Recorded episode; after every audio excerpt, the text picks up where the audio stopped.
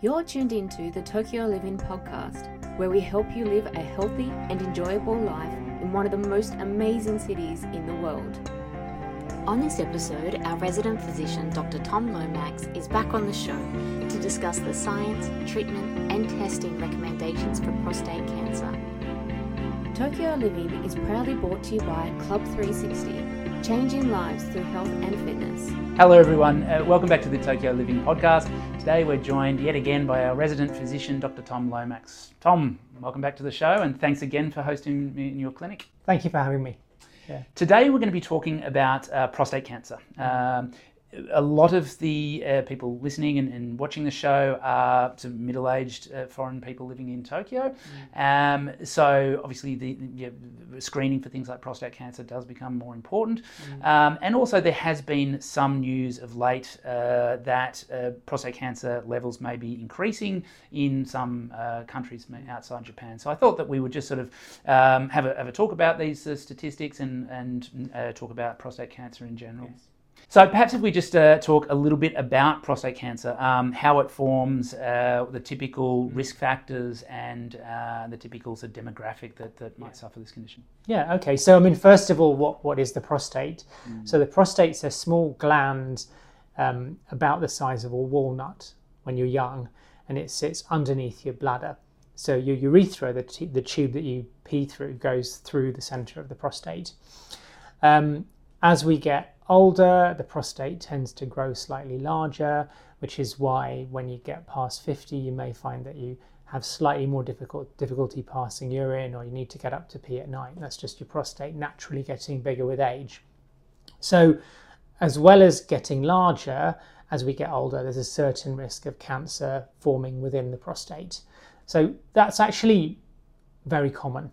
Prostate cancer is really like the breast cancer of men. So for, for women, one woman in nine in most Western countries will get breast cancer. Um, and in, uh, in the US, I think it's one man in eight will be diagnosed with prostate cancer. So after skin cancers, uh, they're the highest incidence cancers in men. Right. Hmm.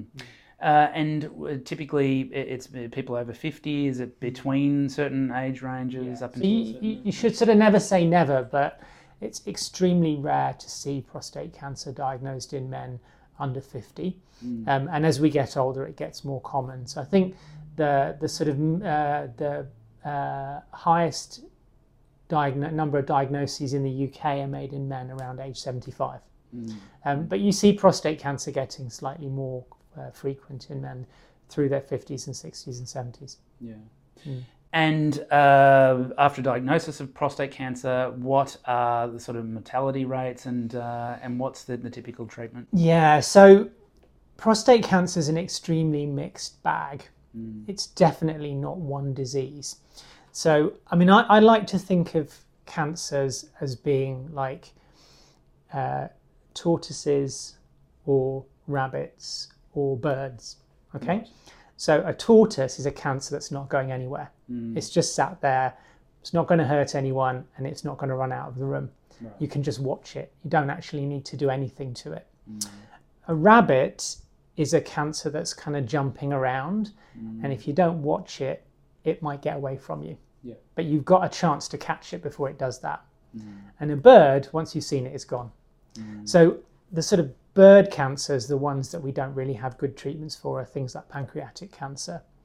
Now, the majority of prostate cancers are actually the turtles. Mm. They're relatively harmless. And even if you watch them for 10 or 20 years, they may not do anything. Mm. Okay? But within those, there are a smaller number of ones that are potentially harmful, but that you have a window to identify and treat them, uh, you know, with a good chance of long-term remission.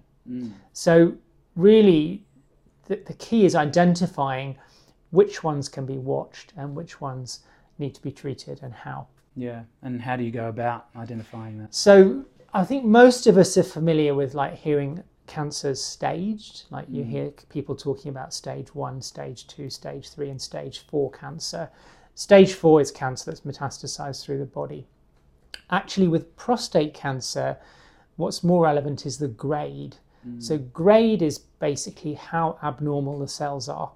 So a low grade cancer is one where the cells look slightly abnormal, but they're not changed enough to make them particularly dangerous.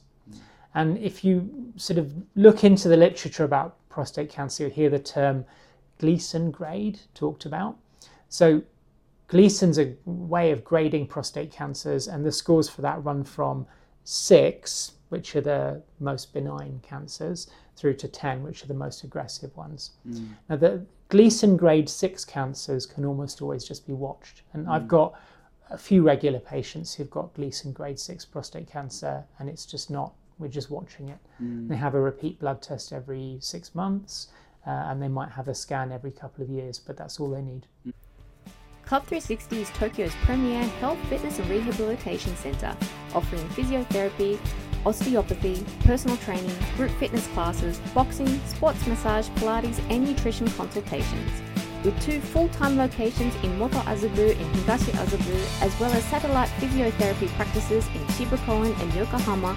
Club 360 boasts a team of high-level practitioners from all over the world, ready to take care of your injury and fitness needs and guide you on a path towards a healthier and happier life. Come visit us at club360.jp or follow us at Club360 Roppongi on Facebook and Instagram. Now back to the show. Mm-hmm. Okay.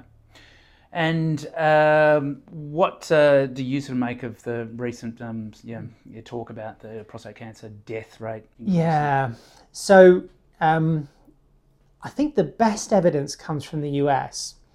So the, the rate at which you look for prostate cancer makes a huge difference to the number of diagnoses and also to the death rates, yeah. but actually not in an entirely predictable way. Mm. So we've got quite a good blood test to screen people for prostate cancer. I think most of us who are over 45 or 50 will have been offered or heard about the PSA test. Mm. So that's PSA sound, stands for prostate specific antigen. So that's a routine blood test that can quickly and easily be done in any doctor's office, get the result in two days. What it gives you is a number. Okay? So if your PSA is less than one, then you're basically in the clear. You've got nothing to worry about. If your PSA is very high, like let's say it's a thousand, you've got quite extensive and quite advanced prostate cancer. That's fairly easy to pick up and obvious as well. The problem with PSA testing is you get a lot of people who are in a sort of mid range. Mm. So they'll come back with a PSA of between 4 and 10.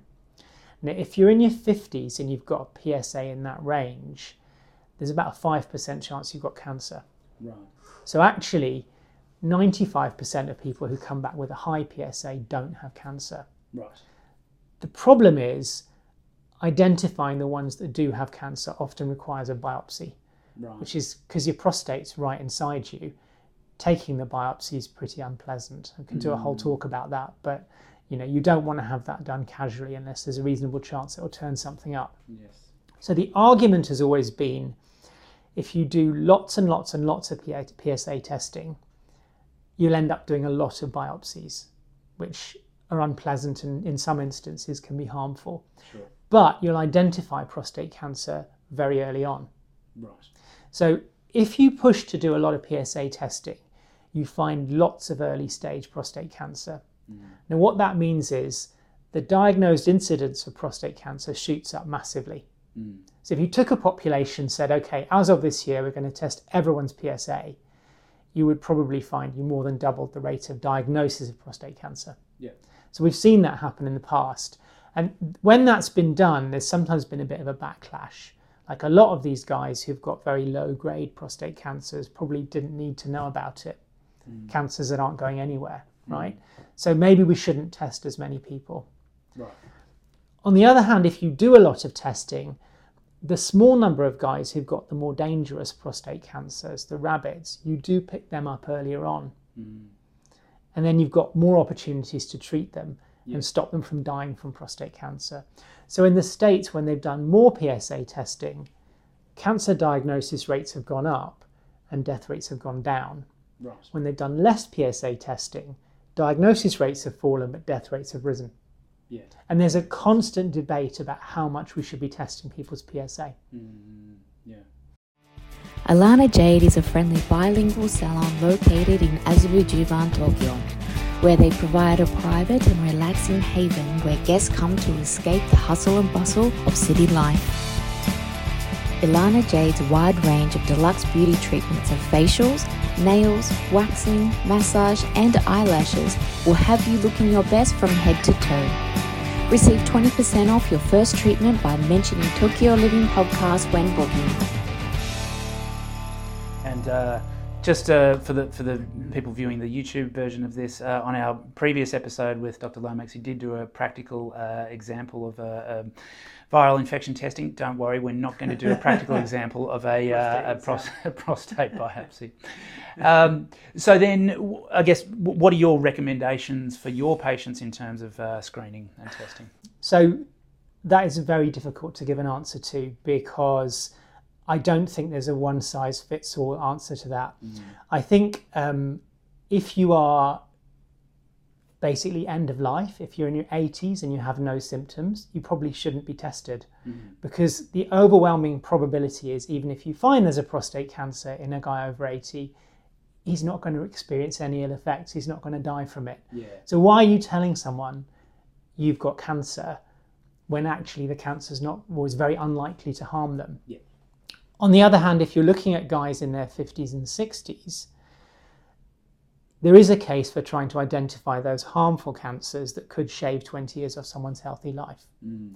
The problem is, people need to understand before they go into the process mm. that there's this quite high chance of either ending up doing a biopsy that doesn't identify cancer and is pretty unpleasant, or of finding one of these very low grade cancers that doesn't need to be treated but it's still sort of there in the back of your mind. Yeah. Like you've got a Gleason grade six cancer, it's probably not going to do anything bad, but you're going to have to keep doing tests and keep watching it. Sure. So I think uh, probably it is reasonable for, for guys between 50 and 70, certainly, to have regular PSA blood tests. Mm. But there needs to be some informed discussion about what the test is, what the implications are, and what the downsides of testing are. Yeah, yeah. Yep. It's like with any sort of diagnostic testing, it's uh, it always comes yeah. with a lot of um, yeah. uh, nuance and um, yeah, and, and, perspective that needs to be taken yeah. into account, right? Yeah. Yeah. So I think that's my takeaway message: is if you only do one thing,